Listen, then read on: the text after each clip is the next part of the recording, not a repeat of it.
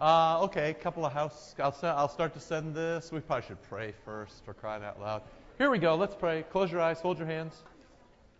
That's right. This commandment we have from him that he, he who loves God should love his brother also. 1 John 4:21. That's for 19 Pentecost. Dear Father in heaven, who has revealed your love to us in Jesus Christ your Son, grant to us, we pray, your Holy Spirit, that we may love you with our whole heart and our neighbors as ourselves through Christ our Lord. Amen. Okay, all sorts of things to do. It's always fun to get started. Um, you've got an attendance sheet going around. Uh, we will send some money to Russia. How about that? Uh, so the Russians are always a good target. Uh, I suspect that, hi, David. I suspect that we'll see um, altar and pulpit fellowship with the Russians fairly soon. That'll be a nice thing. And you can all take partial credit for that because you supported them when nobody know knew who they were. A couple of things, um, just to just to, I'll try to keep going. Uh, you know, we're in this transition mode now, all of us. So if I don't say something about the place next door, then you'll remind me to say something. But it's really a fantastic thing. You saw the pancake thing coming up on the 16th of October. I bid you to come. One, to see how any human being can make 48 pancakes a minute. So that's one thing. I mean, any guy with a, who can make 48 pancakes a minute, that's that's that's almost like turning you know water into wine. Um, that would also be a good time to bring your friends. If you have friends who you know have never been to church, wonder about St. John. I mean, that's about as non-threatening as it can be. Um, sort of the excitement of a new place and a guy making pancakes. That should be great. So mark that on the 16th. If you can be coming out to work days, um, please come. Now, we're not desperate about that. The good thing is so many people are showing up. It's been very helpful. But there's just a lot to do, and the more we do ourselves, you know, the better stewards we are of the money we've got. So if you can come out on a Monday or Wednesday or Saturday, the dates and times are in your bulletin. So um, please come out. And we're at the point now where what's going to happen is we'll have uh, some jobs that'll get done, and then we're going to have a little bit of a lull when some folks do some heavy stuff that we can't do ourselves. We can't self-perform. And then there'll be another chance to do a lot of cool stuff. And then the floor will go in, so we'll have to take another lull because we have to stay off it for a few weeks, and then you know things will pick up again. So there's going to be this up and down but it'll be fun for you to see as things go. That's why the pictures are there. Look at the blog. Um, try to watch the bulletin for what's going on. Also, the men's retreat. Uh, you guys in the congregation, if you want to come out for that, we've got only 50 or 60 spots, so now's the time to reserve for that. So, and also the automatic giving thing. You know, we could have a chatter about that sometimes. Um, what I sense in the congregation is not a resistance to, to giving. Actually, this congregation is very good at giving. You can see we've simplified in the bulletin, uh, you know, we've, gone to a very simple thing of just saying, uh, you know, we, took in this much and we, we need this much, and you can see that we're in the black, and that's good news. Uh, we're trying to keep things as simple as possible. So the question isn't for us, you know, are we going to make it? That's not our question. Our question is how much good we can do. That was the that was the sermon this morning. You know, the question is how do you manage your life so you can do maximum amount of good? That's where we want to go. And this place has great potential and joy for that. So keep an eye on that. One way to do that is the automatic giving that um, you know just keeps going. And you should um, say a little prayer to the baby Jesus when the uh, when the plate goes by. Uh, you know, kind of that's your time to focus on what you're meant to be doing. Yes, my friend. I gave you an initial handout. Thank you very much. The initial handout is what you said last week when we got together. I did get some comments about how nice it was to sit around tables with a cup of coffee. We think that's nice too.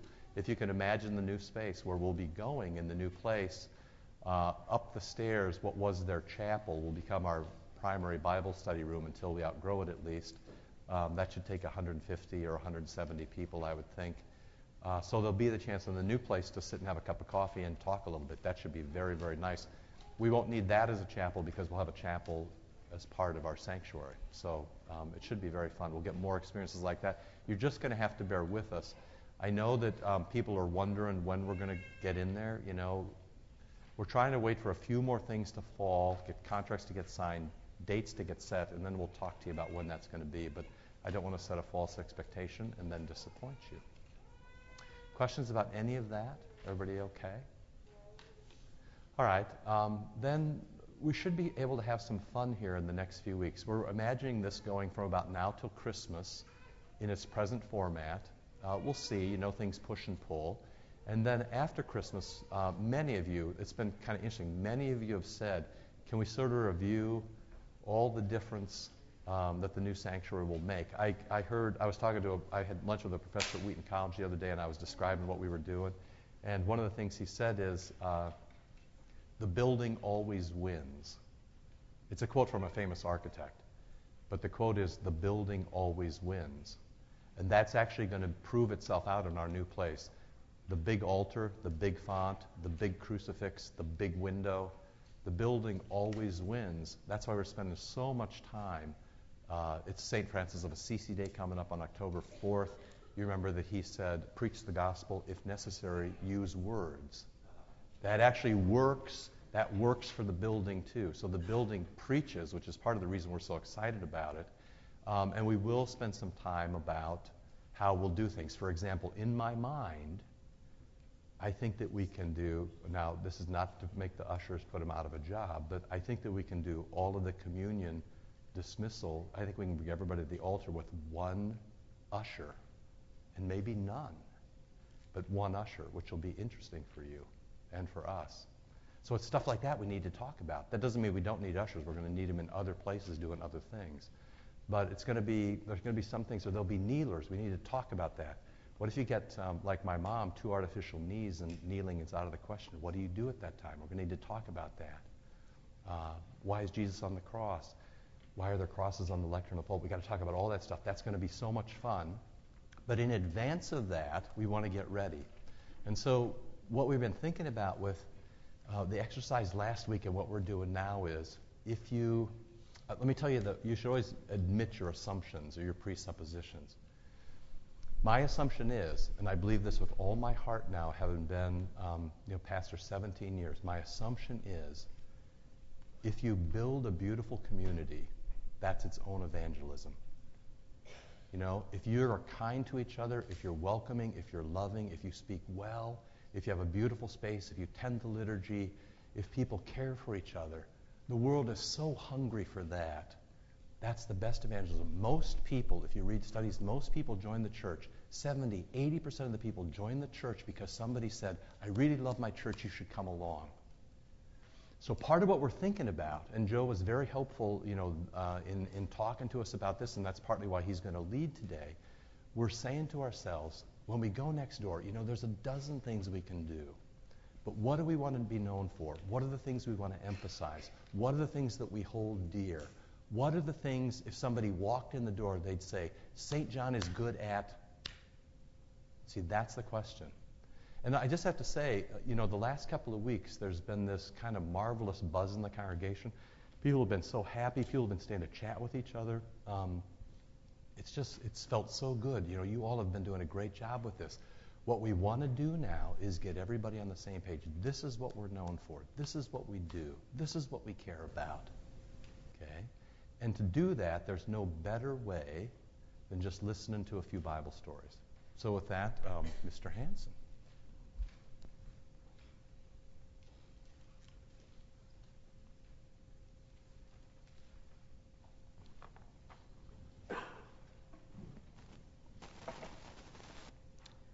One of my favorite Bible stories is a story that my mom used to tell me when I was little, and you probably know it too. It's, it's the story about Elijah and the prophets of Baal. You can find the story in the first book of Kings, but it's such a well known story you can even find it in the Quran if you look there. This story happened during a time when Ahab was the king of Israel. Ahab was the worst king Israel ever had. He wasn't satisfied with just worshiping a few idols like some of the kings before him had done when it came to being a bad guy, he plowed new ground. He went above and beyond. He was really bad. In fact, the, the, the, scripture tells us that he did more to make God mad at him than any king that had come before him at that time. One of the things that he did was he married a girl named Jezebel. Now, Jezebel was as wicked as he was. She was a Gentile girl. Her father was the king of Sidon. He was also a clergyman. He was a priest in the temple of Baal, who was the heathen god in that place. So when Ahab brought Jezebel back to Samaria, which was his royal city, He wanted to keep her happy there. You know, happy wife, happy life. You've heard that. So he built a fantastic new place of worship, a beautiful place. He furnished it with all the best of everything. He built a beautiful altar in the center of it. And then he brought in 450 prophets of Baal just to run the whole show. They dedicated the whole thing to Baal, to Baal worship, to Baal service. Everything was about Baal. But there was more. This god Baal had a girlfriend. Baal's girlfriend was a goddess named Asherah. So Ahab said, Well, we ought to do something for her too. So he built an image to Asherah. And then Jezebel, she wanted part of the, part of the action. So she went and she brought 400 more prophets in to take care of that whole place. Well, it was bad enough that Ahab and Jezebel worshipped Asherah and worshipped Baal. But Jezebel, who hated the Lord, sent her staff out to comb the whole country of Israel and find all the priests and prophets of the Lord and put them to death because she hated him so much. Well, before very long, there weren't many left. It was just Elijah and a handful of other faithful. And before very long, most of the people were worshiping Baal too. So Elijah went down to talk to Ahab and warn him about all this wickedness because something had to change. So Elijah walks into the palace and he says, Ahab, I have a weather forecast for you, and you're not going to like it very much. But for the foreseeable future, it's going to be hot and dry. He said, What I mean is, it's not going to rain in Israel until the Lord says it's going to rain. Well, the Lord talked to Elijah. He said, "You better, you better lay low for a while." He said, "Ahab's not very happy with this." So Elijah goes into hiding. That's another story. But time goes by, and it was very hot in Israel. It was so dry that there wasn't even any dew. And the animals were stressed, and the people were distressed, and the whole country was suffering. After three years, after three years, the Lord said to uh, Elijah, He said, I want you to go back and talk to Ahab again. I want you to tell him, now I'm going to make it rain. So Elijah goes back to the palace, and Ahab sees him coming. So Ahab says, You again. Haven't you made enough trouble around here? Well, Ahab, well, Elijah said, It's not me, Ahab. He said, It's you. You disobey God. You don't follow his commandments. You worship Baal, you worship Asherah, and you've got the whole country doing the same thing. So here's, what's here's what we're going to do. He said, I'd like you to get everybody together, the whole, the whole nation of Israel. Get them all together. Let's all meet at Mount Carmel. And he said, Bring those priests, the 450 and the 400, get everybody there at Mount Carmel because I've got some stuff to say to you. So Ahab said, Well, all right, we'll do that. So everybody got together at Mount Carmel, and Elijah gets up and he talks to the folks, and he says, How long is this going to go on? How long are you going to keep this up? He said, It's like you guys have one bad leg, and you keep hopping around on the other one, and you hop from one side to the other. You worship the Lord, then you worship Baal, then you worship the Lord. He said, You've got to choose a lane here. Make up your mind. He said, If Baal's the God, then line up behind him. If the Lord is God, line up behind him. What are you going to do? Well, nobody said anything. It was quiet. It was total silence. Maybe the people were afraid of the priests. Who knows? So Elijah said, Well, then let's do this. He said, Bring me two bulls. So they brought two bulls to, to Elijah, and he said, Okay, prophets of Baal on this side. He said, You guys, uh, you know, there's 450 of you. I'm the only prophet of the Lord. I don't want you to think that I have an unfair advantage here. So you get first pick. Choose whichever bull you want, and then I'll take the leftover. So the prophets chose the bull they thought was the best one. And Elijah said, Okay, this one's mine. And he said, Now what I want you to do is to get a bunch of wood and lay a fire. Lay a big fire, sacrifice your bull, cut him up, put it on top of the, uh, of the wood, but don't light anything. No fire here.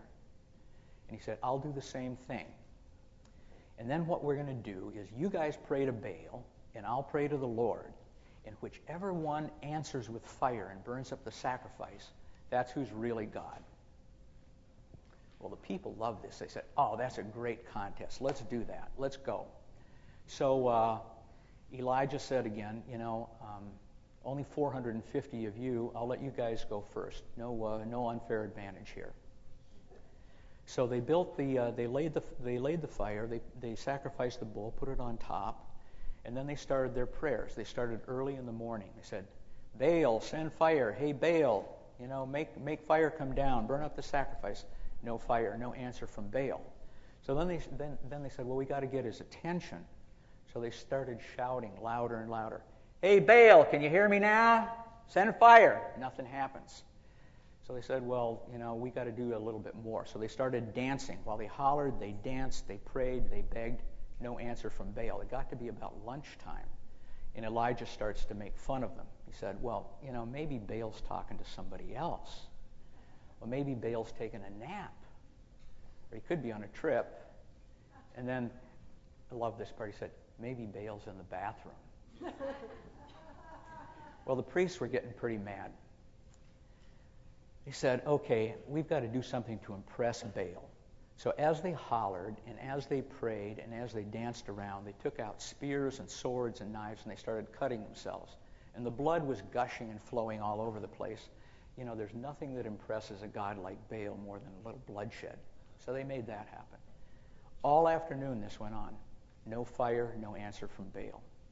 It was getting to be about the time for evening services when they had the evening sacrifice. It was this, towards the end of the day.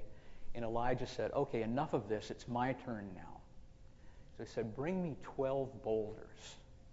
So they brought him 12 big stones. And he used these stones to fix up, to build up the altar of the Lord because it had gone into disrepair from neglect after all these years. So he built it up all nice again. And he got the wood and he put it on top of the altar. And he sacrificed his bull and he put that on top of the wood. And then he did something extra he dug a trench all the way around the altar. And then he said, I don't want to get accused later on of cheating or having an unfair advantage. So he said, Bring me four big jars of water. Okay? Mary Lou, when I was, t- when I was uh, explaining this part to her, she said, Man, they must have had some altar guild then, right? The boulders, the water. So he pours the water all over the whole thing, over the altar, over the wood, over the bull. And he said, Well, let's just be sure. Fill them up again. We'll do it again. Four more jars of water. The whole thing is drenched. He said, The third time's the charm. Four more jars of water. So he poured the water over the whole affair. There's so much water, it's so wet that the trench is full of water. He said, That ought to do it. And then he turns to heaven and he starts his prayer. He says, O Lord, you're the God of Abraham and of Isaac and of Jacob. He said, Let all these people know that you're the God of Israel and that you're the God of everyone and that I'm your servant. And let them know that it's you who turns people's hearts back to you. Kaboom! God sends fire down. It burns up the bull. It burns up the wood. It's so hot, even the stones of the altar are burning. And all the water in the trench boils away. Well, the people were stunned. They fell on their faces. They said, Lord, you really are God. It's you and nobody else. And Elijah said, You're right. That's right. The Lord is God. So he said, The next thing I'd like you to do is to round up these rascals, these prophets of Baal and the other guys. Don't let anybody get away and put them to death. So they did that. And while they were doing that, the Lord said to Elijah, He said, I'd like you to go back up on the mountain again, up on Mount Carmel. So Elijah went up there, and the Lord said, Look over the edge. Look out toward the sea. What do you see? And Elijah said, Well, I don't see anything. So the Lord said, Well, I'd like you to uh, do that seven more times and then tell me. So Elijah obeyed God and he went back seven times. And after the seventh time, he said, There's a little black cloud out there. And God said, Why don't you go down and tell Ahab it's going to rain? So Elijah goes back down the mountain. He says, Ahab, you better get home while you can still get there. So Ahab gets in his chariot and he drives home. Now, Elijah runs in front of the chariot the whole way. So uh, I don't know what kind of horses Ahab had, but uh, that's how the story turns out. Meanwhile, God answered the prayers of the people and answered Elijah's prayer. the sky got dark and the wind blew, and the rain came down, and it was a real gully washer. And uh, God answered the prayers, and the rain came back to Israel again.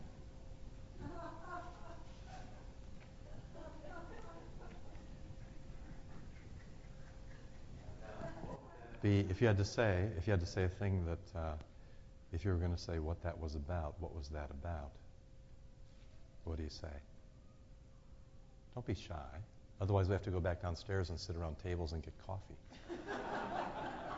so you have to be, apparently, you have to be manipulated into talking. So, no, seriously, what's the story about? Just as you hear the story, what's the story about? Please? There is a question about who's God and who's not. That's right. Good. What else? First thing to do is just to listen. Just listen to the story. What else? There's a ton of things going on in that story. What else? Go ahead, Peter. So there is about faith and um, not, not believing until you've seen something, which Hebrews is a little harsh on, right? What else is going on there? He doesn't listen to his prophets, so God listens to his prophets. I was um, I was supposed to have a marker board, but then the vicar was afraid that his wife was going into labor because she hadn't been seen yet, so that scuttled my marker board plans. So you'll have to remember now that uh, you have to remember all the. So who's the true God, and how prayers get answered, and um, what was the next thing? Give it to me again, Byron. Yeah, he listens to his prophets, or his prophets listen to him. It cuts both ways. What else? Yes, please. Where? Oh, yes, Eric. Right, repenting.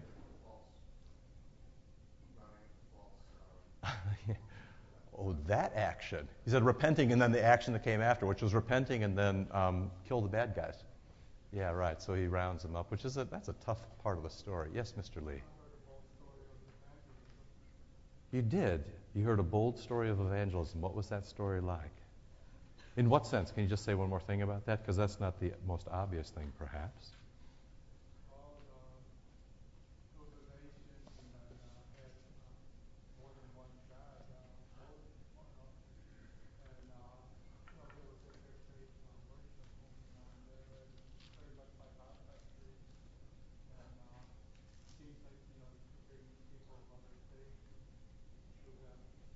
Good. So you've got a country with more than one God, and you have people worshiping sort of back and forth as if it doesn't make any difference. And then the story ends up with making things clear and bringing uh, people do come back. It's always, well, I shouldn't comment too much yet. What else is on there? What else do you see? Yes, please, George.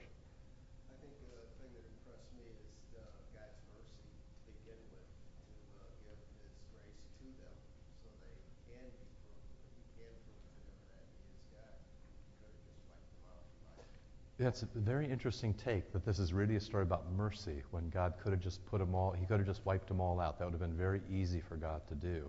And of course, we see that other places in the scriptures with Noah, you know, let's just start over.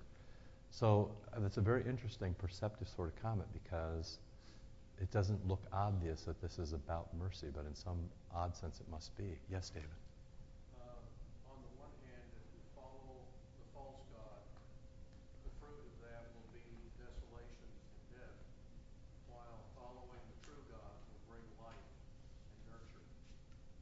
Right. So um, you become the God you follow, if you will. If you follow the false God, you become false, and death is the end of that. If you follow the true God, uh, you become true, and uh, life is the end of that. What else? Yes, please.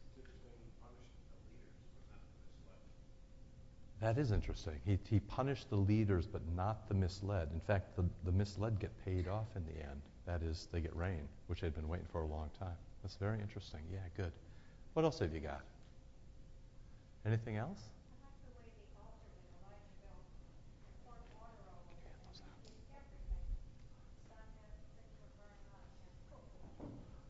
Yeah, he didn't fix the game in any way. Um, he, she said, he, he uh, your first line, you like the way he sort of went the extra mile to make sure that nobody thought anything was fixed. Right, good. What else? Yeah, the omnipotence of God is always uh, a, a, welcome. Well, when it's on your side, it's certainly a welcome thing. Yes, thank you very much. Anything else? Yes, please. Uh, don't call down fire unless you're like Elijah. Uh, that's a very helpful insight, I think. Don't call down fire unless you're like Elijah. I, you've probably been tempted in your life from time to time to call down fire. Uh, it's, a, it's, a, it's a game for a specialist, I think. Uh, you know, uh, you have to make sure that you're right when you, when you call down fire. Uh, you know, because I mean, the next part of it is is the fire didn't consume the prophets, but the prophets didn't make it out alive, of course. Good. What else have you got? Anything else? Yes, please.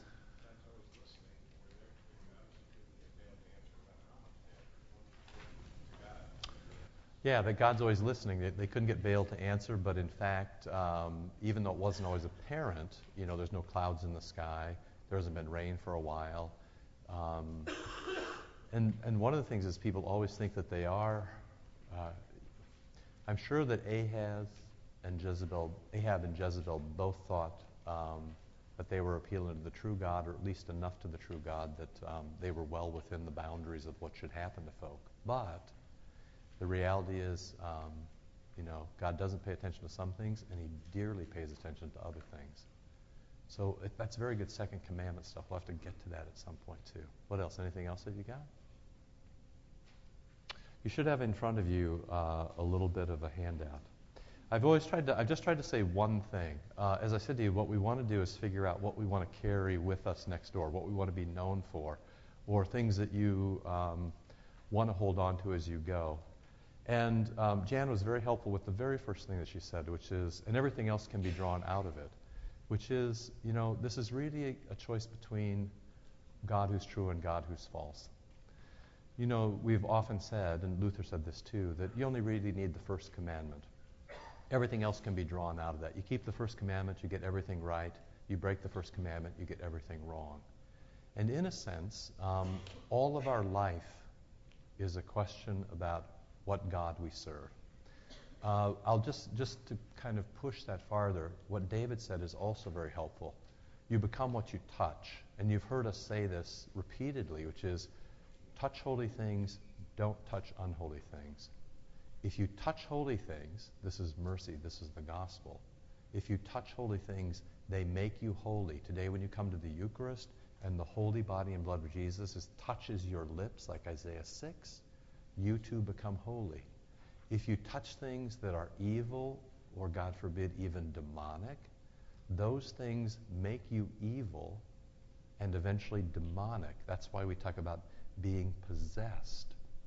Those evil things take control of you. And all of life can kind of be sorted out that way between what's holy and unholy. That's the whole story of Scripture. In this one chapter, 1 Kings 18, the whole story of Scripture is there. It's a very simple choice between, or distinction between, what's holy and unholy. And you and I are very much like those people in the middle. There are times when we, you know, don't know which side is right, or maybe we don't know what to do. One of the most striking things in the way Joe told the story is how people are very quiet when the two options are in front of them, even though one option is clearly life and the other option is clearly death. Okay? But the very interesting thing is how people are quiet, and then Peter's very helpful comment, which is sometimes people need to see in order to believe. Um, that is in fact true. It's not always best, but it is in fact true. Which I'll just, as an aside, say that's why it's so important for you all to act as a Christian community because sometimes people see you and believe in Christ.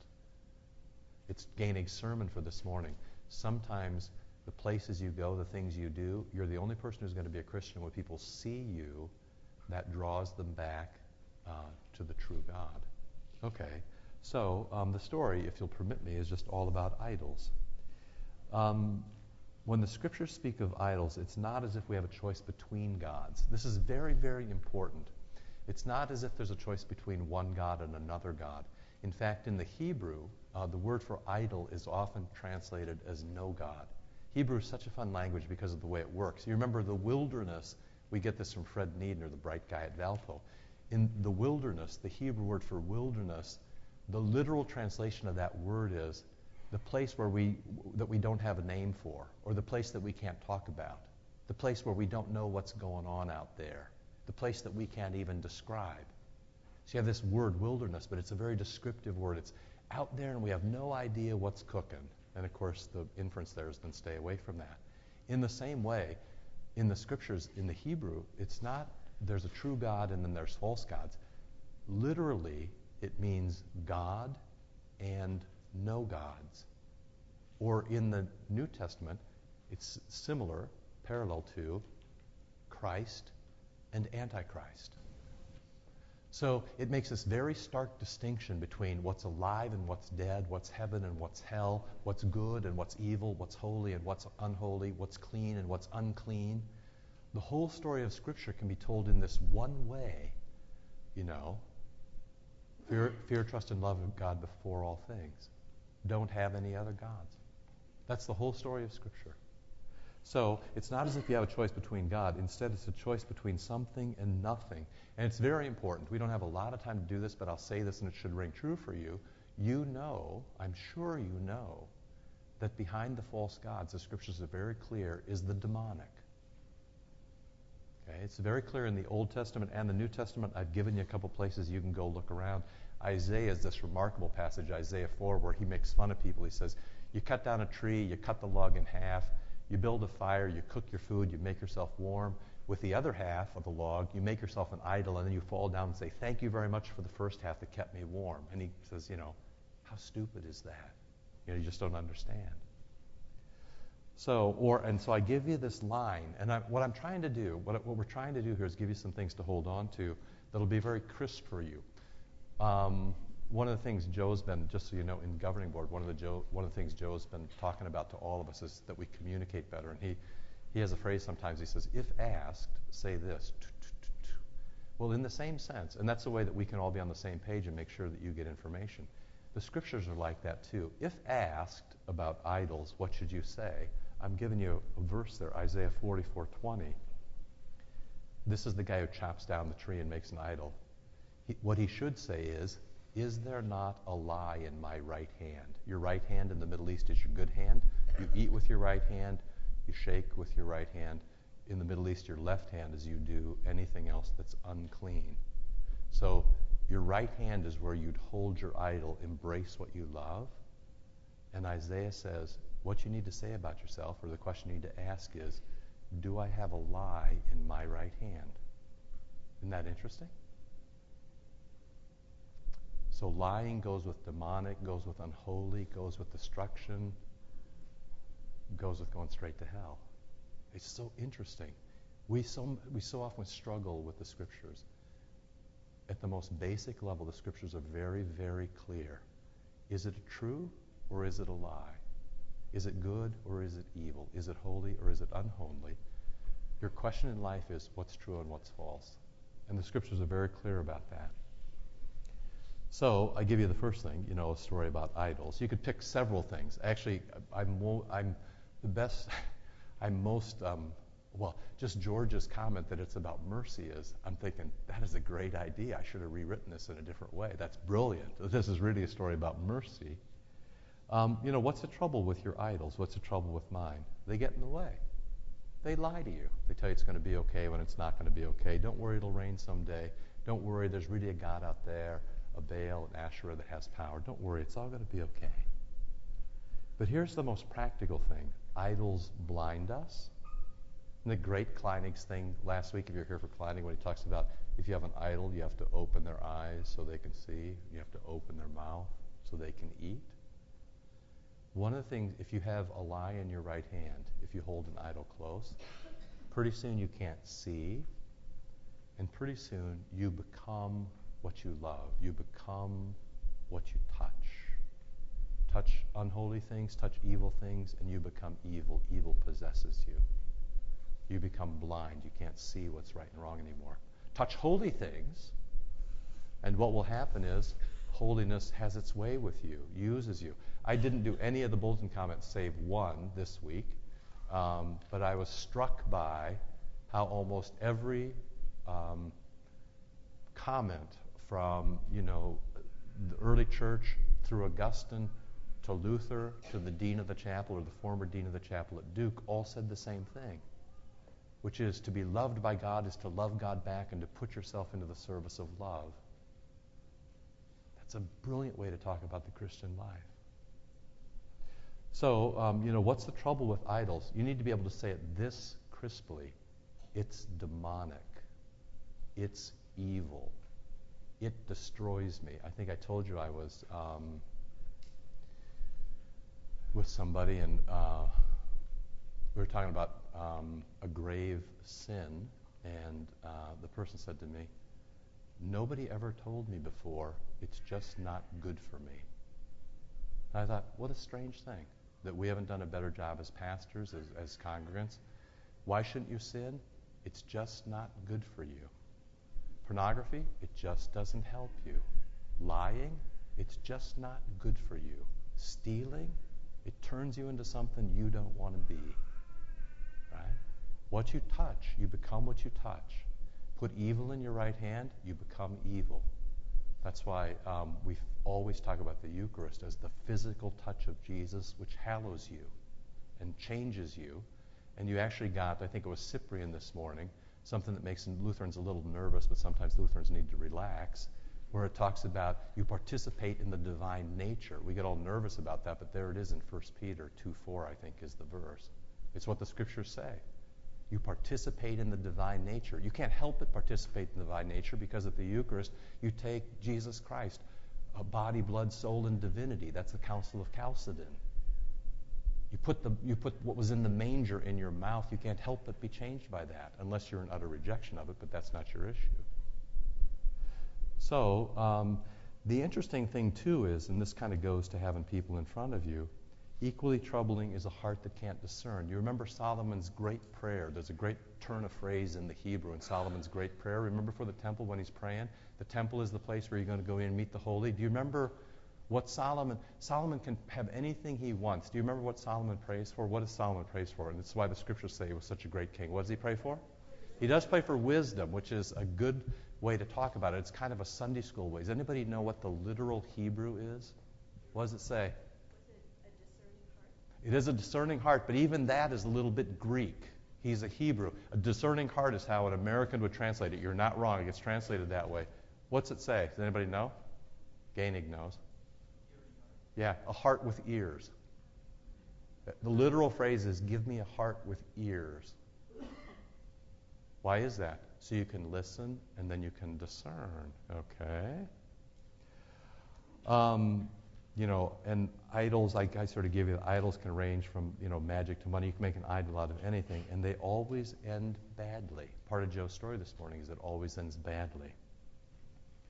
Now you got five minutes. Now, if you peek ahead and read, see, this is always the problem. I tried not to hand stuff out for you, but um, if I hand it out, then you get the answer I want to give you. But if you were going to say, what's the one thing you want to hold to? And you have to say it in five words or less. Actually, if you can say it in a word or two words, if asked, this is what you'll say to your friends.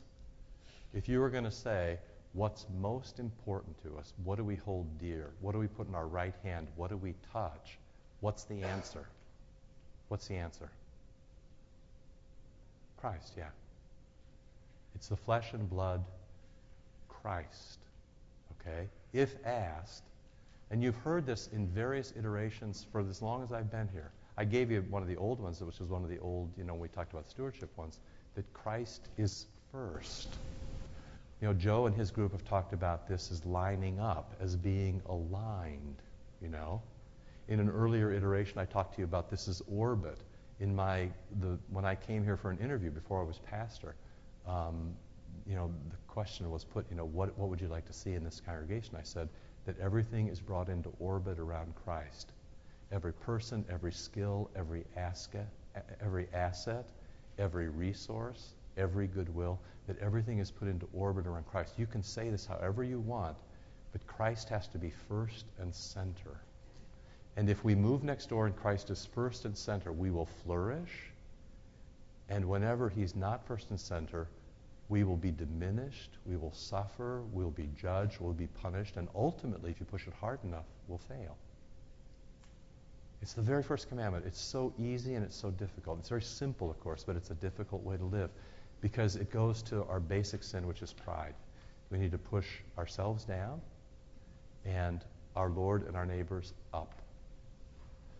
So if I were to say to you, you know, what's the most important thing to carry in our right hand next door? not a lie, but a true thing. And the truest thing that ever happened is the incarnation of Christ. So if you can hold to that, you know, our goal is to bring everything from everybody gifts, skills, assets, families, all we are into orbit around Him, or the one above it. Our goal is alignment. Everybody line up behind Christ and grab a cross. You heard that in the sermon a few weeks ago. And then I just sort of tried to push that out is, um, you know, love what is good and right and true, or do what Jesus says to do and say what Jesus says to say. You know how to do this. Um, like, you know, this is a different kind of congregation. This congregation, one of the interesting things about this congregation is that you're also bright and successful. That's not the way it is in, in a lot of places, but in this particular congregation, you're very bright and you often know your lines. The push you need to get from your pastors and your leaders and the way you need to push each other is to get those thoughts into action to move words into deeds. That we don't just so there's no as the as the Old Testament often says, you know, your um, your lips are talking about me, but your heart's a long way away. So we kind of get cut in half, and we're never any good for anything. The goal here is to pull everything into line, to pull everything into together, to pull everything behind Christ. So if somebody says to you, "What's the most important thing?" You say that Christ is first in all things, in how I deal with you, how you deal with me. On, you know, so, ex- so for example, when you wake up on Sunday morning about coming to church, here's the question. Christ wants you to come to church. You want to do something else. What do you do? You know, Christ wants you to tell the truth. Somebody else wants you to tell a lie. What do you do? Christ wants you to be generous with a tithe for the church and an alm for the poor. And you might have other priorities. What do you do? You see how simple this is? But this all comes under the rubric of Christ being first and then lining up behind him. And if we carry one thing with us that will let us live in mercy and be pleasing to God, that is it. You know, if we can say, and if we can, when we engage each other and when we think about our own lives and we think about where the church should go and we think about how we treat new people, the sermon for this morning, what do you do if Lazarus walks in the door and he, he doesn't quite look like you? Although I did find it very curious that Gainey could say Muldoon's, Rosie's, and Windermere all in one sentence, as if those were interchangeable parts, which makes me think that I probably want to move on to seniors ministry. That's where I'm going to end up, because apparently that's where they are. But you know, if those sort of people, you know, should happen to move in, uh, you know, uh, the question is that Christ is first, um, and then I just give you the last line on the page. I, you can look it up later, but um, Large Catechism 124. When that happens, you only expect good things from God. And that is so comforting. Christ first, and then you only expect good things from God. Anything that happens to you is a good thing, right? It's a fantastic way to be able to live your life. When Christ is first, then your expectation, no matter if you suffer, no matter if there's pain, no matter if you have doubt, you can always say, Christ is for me, he's not against me. That's the great Lutheran thing. And that also you always expect only good. It's the, that great prayer of or sermon of St. Bernard of Clairvaux that we run for you occasionally. It's my favorite thing to say about prayer. When you ask for something, Jesus either gives you what you want or he gives you something better. That's just that's the best. Okay? So if asked, you know, the most important thing about moving next door is Christ first in all things. And all of us lined up behind Christ who goes first, you know, who leads us in all things. In our relationship with God, Father, Son, and Holy Spirit, in our relationship with each other, and also in relationship to um, the world. It's just so important. Okay? So, anyway, practice your lines. Part of the reason of doing this is that if asked, you know what to say, and that we all say the same thing. What's the most important thing here? Christ first, and all of us lined up behind him. Okay? Thanks very much. Let's pray and let's go. Lord, remember us in your kingdom and teach us to pray.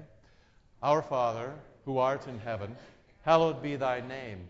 Thy kingdom come, thy will be done, on earth as it is in heaven. Give us this day our daily bread, and forgive us our trespasses, as we forgive those who trespass against us and lead us not into temptation, but deliver us from evil. For thine is the kingdom, and the power, and the glory, forever and ever. Amen. Thank you very much.